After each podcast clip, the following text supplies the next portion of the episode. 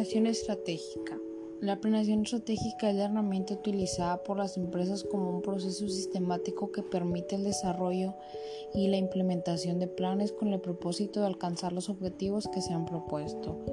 No obstante, es una herramienta muy importante para la toma de decisiones de las empresas, especialmente sobre la forma como se está actuando y el camino que se debe seguir en el futuro para lograr alcanzar los objetivos formulados y establecidos.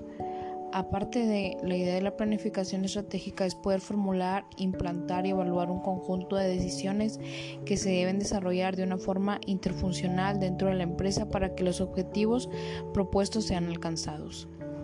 En efecto, se debe partir del diagnóstico de la situación presente y establecer los parámetros de acción para llegar al futuro esperado, ya sea en el mediano o largo plazo. Fases de la planeación estratégica. 1. Establecer la visión y misión de la empresa. Por una parte, la visión es un enunciado que nos señala hacia dónde queremos llevar la empresa en el futuro o qué es lo que queremos llegar a ser como organización. La pregunta fundamental que nos debemos formular para establecer la visión es qué queremos ser. La visión determina el conjunto de valores en los cuales la empresa justifica sus acciones. Asimismo, la misión nos indica cuál es el propósito de la existencia de la empresa. La pregunta que nos haremos en este caso es cuál es la razón de ser la empresa, la misión de la empresa.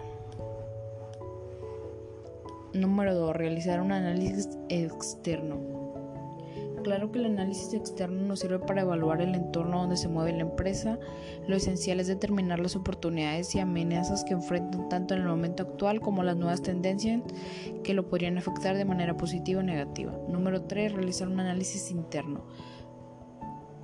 Eso serviría ya que brinda información sobre el estado y la capacidad que posee la organización para conocer las debilidades y fortalezas que tiene la empresa, lo que permitirá afrontar mejor los retos y desafíos que se le presentan. Número 4. Elaborar el diagnóstico y la formulación de objetivos.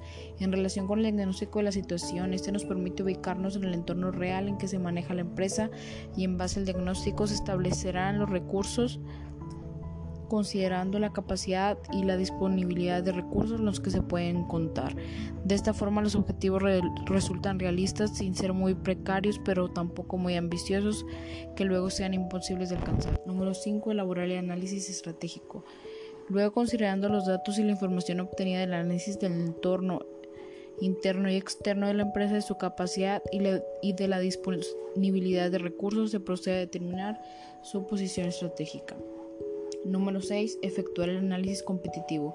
Sin duda en el análisis competitivo ya se determinan concretamente las fortalezas y debilidades que posee la empresa, así como las amenazas y oportunidades que enfrentan en el mercado objetivo que atiende. El uso del análisis FODA o DA fue fundamental en este paso debido a que ofrece información precisa sobre esos elementos en un mercado concreto.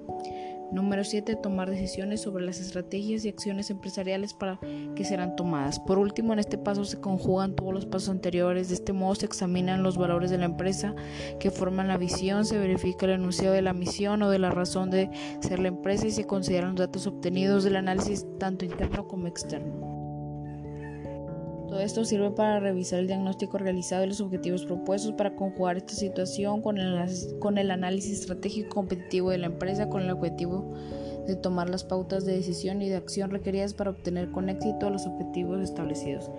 Para concluir, podemos notar que las empresas que aplican la herramienta de planeación estratégica son más rentables y exitosas, ya que su aplicación les permitirá detectar mejor sus debilidades y fortalezas, sus oportunidades y amenazas, favoreciendo una mejor coordinación y un mejor control de todas sus actividades, lo que provoca que sea más fácil de alcanzar los objetivos.